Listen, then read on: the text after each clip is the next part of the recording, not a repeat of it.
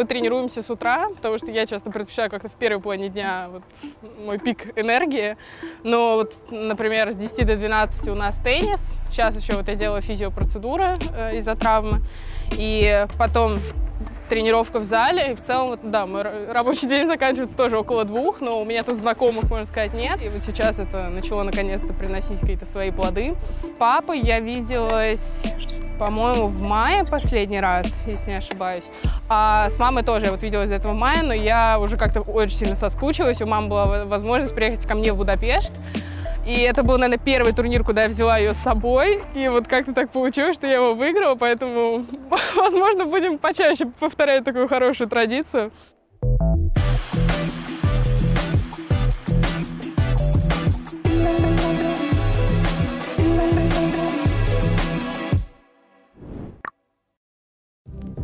Всем привет из солнечной Словении. Но при чем тут теннис, спросите вы? Все просто. Месяц назад Мария Тимофеева выиграла свой самый большой титул. Как лаки лузер, это была настоящая сенсация. И вот в небольшом городке Копер Маша и тренируется. Сегодняшний день мы проведем вместе с ней. This week in Budapest, Maria Timofeeva winning the title as a lucky loser.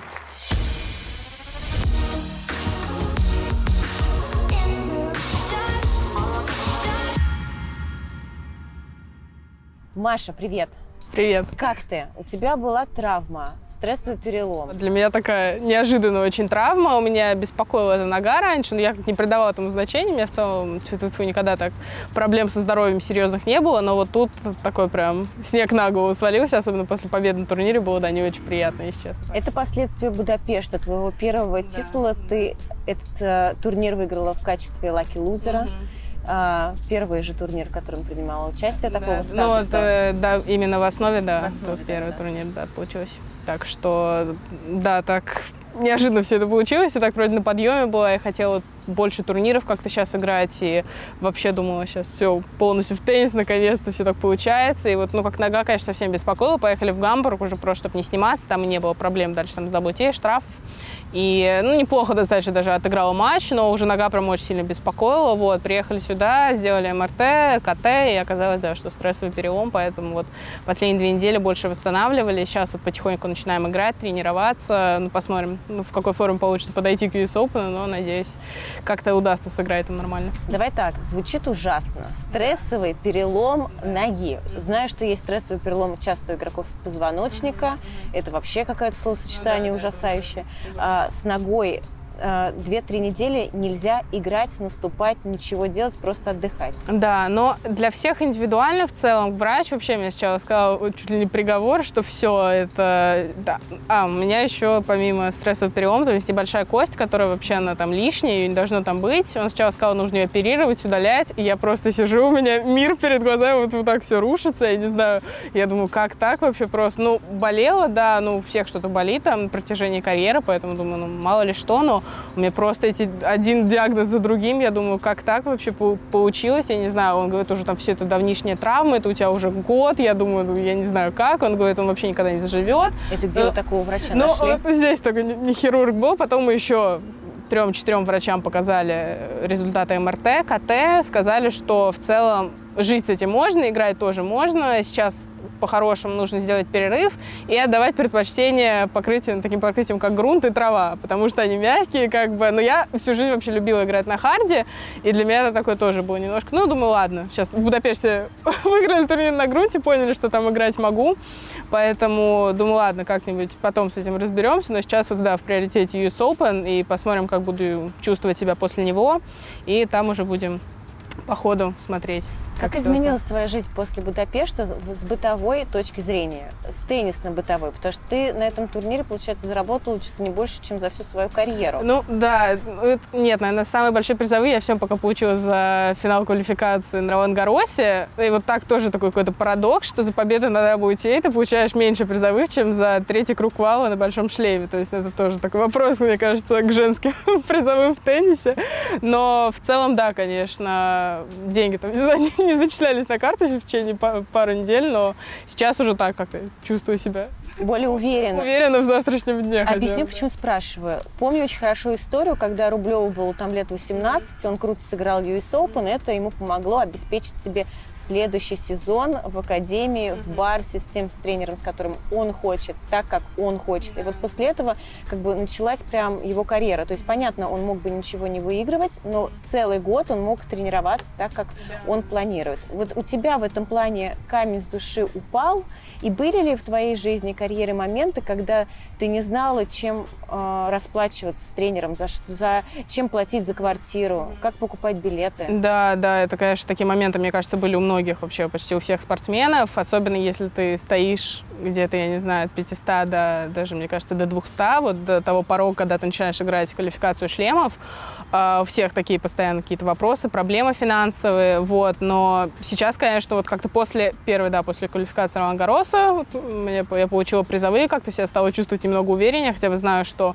вот мне есть на что поесть, есть на что купить там билет, не знаю, полететь на следующий турнир, оплатить отель, то есть это как бы хотя бы за это я спокойна, но вот я поняла для себя, что чем как бы больше ты начинаешь зарабатывать, тем больше начинаются траты, это, мне кажется, естественно, вот даже на лечение за последние там две недели, мне кажется, я потратила уже больше там двух-трех тысяч евро, потому что я купила всякие аппараты, которые мне будут необходимы на протяжении там, карьеры моей, там, для физиотерапии домашней, все это для восстановления. В общем, на это как-то ушло там какие-то уже определенные суммы, вот, и как-то так, ну, как-то и тратить их в целом легче, потому что я понимаю, что это будет потом окупаться, и как-то, в общем, да, это все закономерно. Так, Когда ты начала зарабатывать? Так, чтобы, может быть, в ноль хотя бы уходить или ну, даже в плюс? Уходить, да, мне кажется, вот с, с этого года, вот в том году еще, мне кажется, я уходила в минус, у меня есть спонсоры, инвесторы, которые меня поддерживают, там агентство, вот. Но вот если брать только мои призовые, то, мне кажется, да, я начала выходить только в этом году как-то в какой-то ноль, более-менее плюс. Как-то родителям я могу помогать сейчас, это тоже мне приятно. да, приятно, и как-то я начинаю вот им отплачивать за то, что они для меня сделали так, и вообще за то, что я в теннис играю по факту, но из-за них, из-за того, что они в детстве это поддерживали, и в общем, э, да, как-то вот только с этого года, можно сказать. Успокой сразу. меня, когда я слышу, что у игрока есть спонсоры и инвесторы, ему 19 лет, я сразу вспоминаю вот эти истории по, про 30%, э, которые игрок должен отдать э, своему спонсору, ну, про условия, ну просто который является настоящей кабалой. Успокой меня. У, у меня не такие, нет, у меня не такие условия, они более лояльные, у меня хорошие отношения, я считаю, со своим агентством, и они, естественно, отношения там какие бы не были, потом потом вопрос денег, он рано или поздно встанет, но сейчас пока они просто меня э, поддерживают, помогают а мне. О какой сумме плюс-минус речь? А, сейчас вопрос даже там не в сумме, они помогают мне билетами часто, то есть они оплачивают билеты на турнире, они оплачивают зарплату тренеру тоже, как бы помогают этот расход закрывать, вот. А отели на турнирах это как бы моя сейчас часть расход, ну, с призовых, и, в общем, потом мы будем договариваться уже там. Но это потом, то есть сейчас такого вопроса не стоит, я даже не знаю, когда он встанет. Возможно, когда я на чуть-чуть выше стоять, играть, и как-то тогда и... Но у вас есть посмотрим. контракт или это Да, да, есть контракт, и, э, по-моему, даже до конца этого года, в общем... В конце а потом будет года, пересмотр, вот, Потом будет пересмотр, условий каких-то посмотрим, в общем, да, как буду, где я буду стоять на... А что ж за сказка такая? Где ты нашла таких замечательных людей, которые это тебе вообще... не, не забирают 30-40%? На самом деле, вот тут тоже огромное спасибо моим родителям, родителям, моему папе, маме, они очень тщательно составляли все мои контракты, они в целом, ну, на протяжении всей моей карьеры, то есть они занимались вот этими вопросами, поиском каких-то инвесторов, э, спонсоров, финансирования, и они очень тщательно составляли контракты, чтобы не получилось до такого, чтобы я 18 лет просто попала в какое-то спортивное рабство и начала отдавать все свои призовые там, ну, незнакомым людям, то есть вот так. А они очень грамотно составили все контракты, и Поэтому мы выстроили тоже хорошие отношения дружеские с инвесторами, и поэтому я надеюсь, что не будет такого вопроса. А, ты сейчас начала круто играть, зарабатывать. Проценты, наверное, и у тренера, помимо зарплаты, тоже а, Да, да, ну, э, мне кажется, достаточно стандартно, у всех 10% с призовых, э, помимо зарплаты тренеру, вот, но, естественно, как бы растут призовые, растут и как бы его призовые, получается. Вот. Чтобы мотивация была. Да, да. Но я думаю, тоже будем пересматривать зарплату, как только я буду подниматься сейчас, конечно, значительно был скачок в рейтинге, который мы даже, не, не хочу сказать, не планировали, но да, мы не ожидали, что он произойдет так скоро, вот, поэтому, думаю, да, скоро тоже будем пересматривать.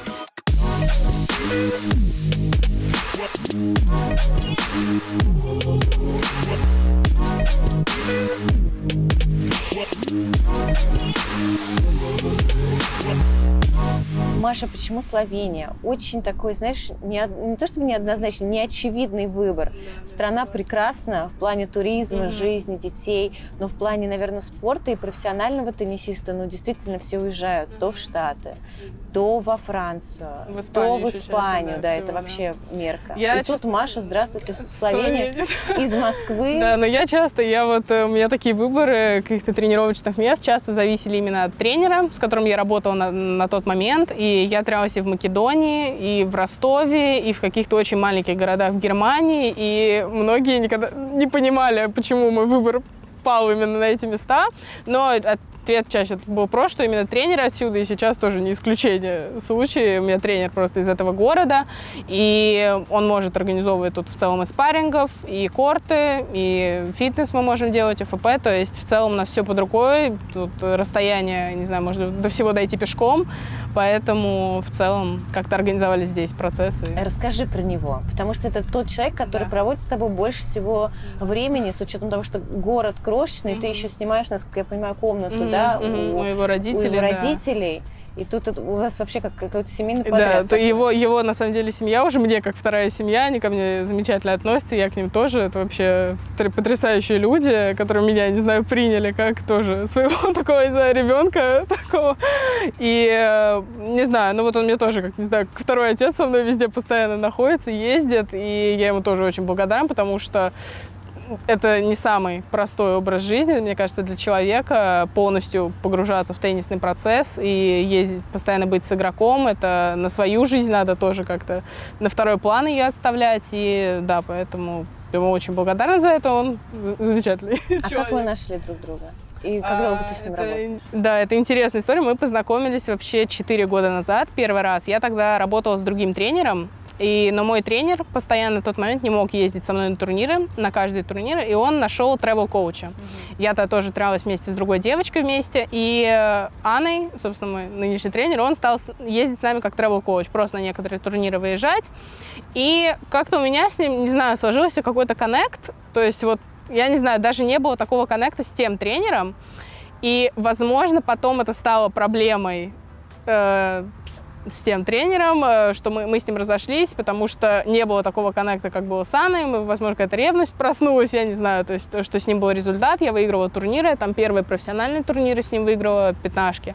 Вот. И потом начался ковид, мы как-то разъехались, долго не виделись. И в 2022, да, в прошлом году, я была без тренера, началась вот эта вся ситуация, и я не смогла вернуться домой после турниров, и мне нужно было где-то в Европе как-то, я не знаю, найти какой-то вариант тренировок, потому что я уже одна не могла ездить на турниры, у меня просто там все игра разваливалась, я не могла больше проигрывать, то есть у меня какой-то все пик настал.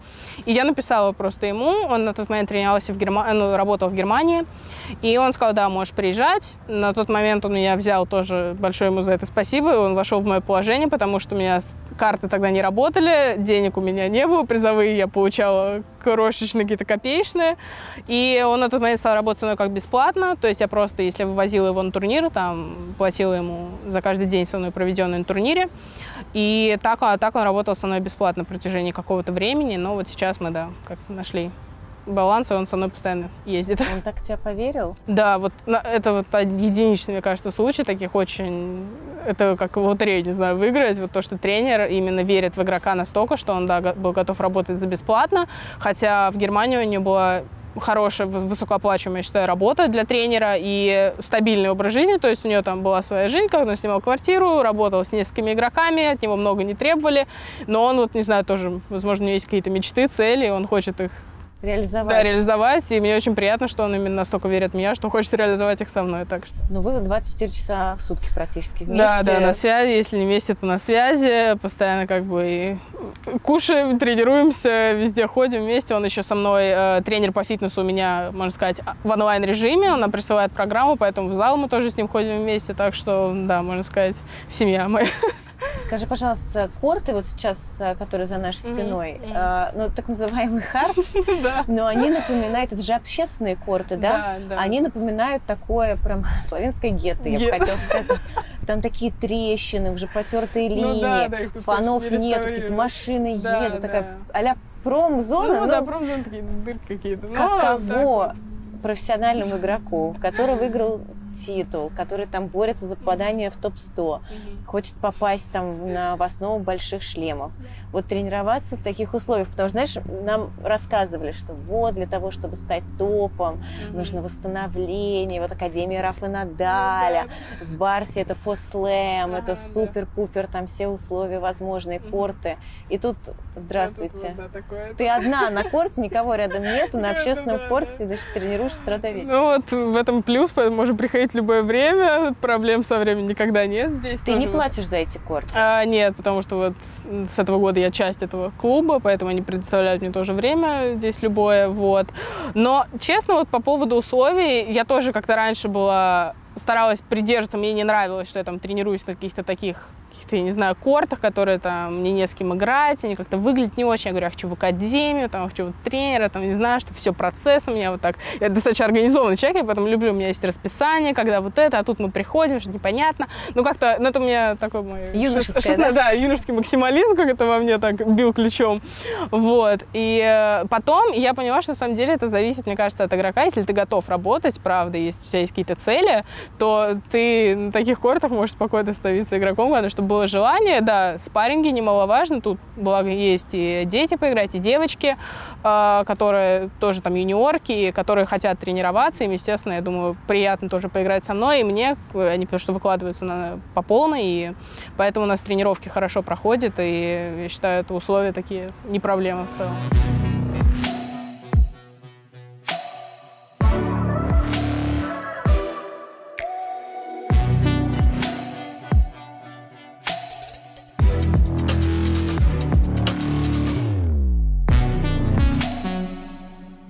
До конца осознала, что сейчас, возможно, произойдет какой-то вот такой глобальный переворот, что будет намного приятнее ездить по турнирам, и будут как, будет какая-то значительная разница в условиях. То есть я себе до сих пор как-то еще ощущаю немного в ETF где-то, вот, где такие условия зачастую не самые лучшие, особенно там вот какие-то 25-ки, ты приезжаешь, там номер, я не знаю, доехать до отеля, то, что там целая история, как поесть, там, мы там в магазинах каких-то питаемся.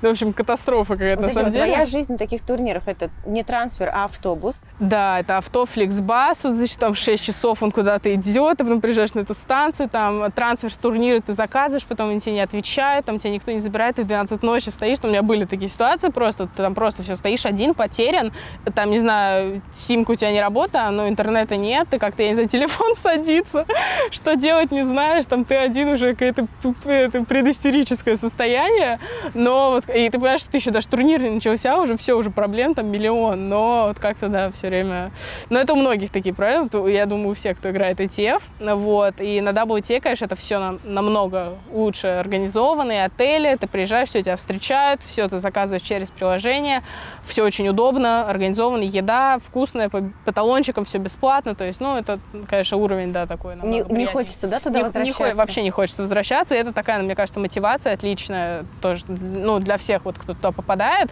ты реально не хочешь оттуда больше уходить, и ты делаешь все, чтобы там вот сдержаться, остаться и только прогрессировать и играть лучше. А крыша не едет?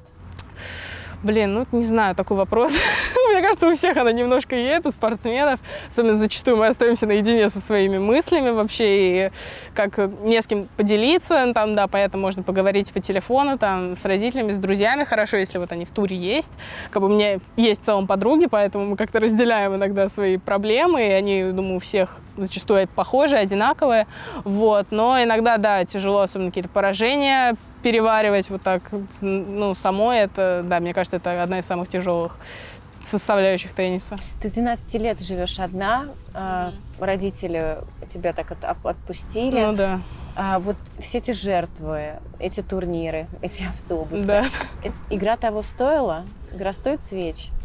Я думаю, да. Вот сейчас на самом деле это вот вообще такой вот этот год для меня, я не знаю, как так складывается, потому что в конце того года вот я уже не знаю, я начала задумываться вообще, вот стоит ли это того, потому что я не вижу свою семью, какие-то постоянно финансовые проблемы, я не хочу родителей ставить в такое положение, я сама, ну, как-то финансово я от них уже давно в целом не зависела, потому что, говорю, были инвесторы, спонсоры, но все равно не хочу, чтобы они страдали, у нас какие-то постоянно разногласия там из-за результатов на турнирах, если там что-то с тренером тоже, я не знаю, я хочу вроде как ему даже оплачивать там, не знаю, какие-то хорошие условия, чтобы мы нормально ездили по турнирам, а мы там вынуждены каких-то, ну вот говорю, непонятно, Ну, как добираться. Ну вот я не знаю, да, там мы там ездили с тренером, ну вот я понимаю, что у него есть вот хорошая работа, вот там он за нее получает большие там деньги.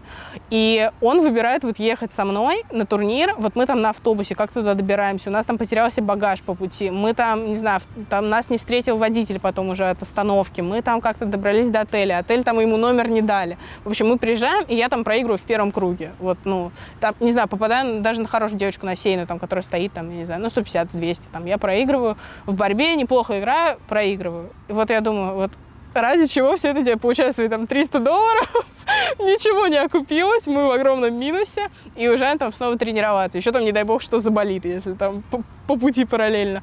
Я думаю, нет, это все. И как-то в начале года, вот я уже когда стала это, об этом задумываться, я выиграла турнир ITF, 40-тысячник в Тунисе, и это как-то вот вселило в меня какую-то надежду, что может оно вот начнет сейчас окупать. Вот как-то я поверила, что уже и квал шлемов недалеко, там уже и призовые получше, и, естественно, условия, WTA турниры. И, в общем, как-то это дало вот такую мотивацию работать дальше. И, в общем, да, сейчас, естественно, после Будапешта я поняла, что в целом вот наконец-то эти труды и старания начали окупаться, и вот, возможно, возможно, игра, правда, стоит свеч. В следующем году. Где ты себя видишь, как ты себя ощущаешь и что ты делаешь? Вот если, если по рейтингу брать, то, конечно, хотелось бы уже приблизиться, ну, закрепиться в топ-100 и, не знаю, постоянно попадать там в основу даже больших шлемов. Мне кажется, это достаточно реальная цель. Естественно, мне кажется, вот в июле, когда в следующем году мне придется защищать турнир в Будапеште, вот тогда Зажмет, будет, да? будет зажим некий, но произойдет, я думаю. Но надеюсь, как-то вот к тому моменту уже повысить уровень игры, и свою уверенность вот закрепиться, говорю, в топ-100.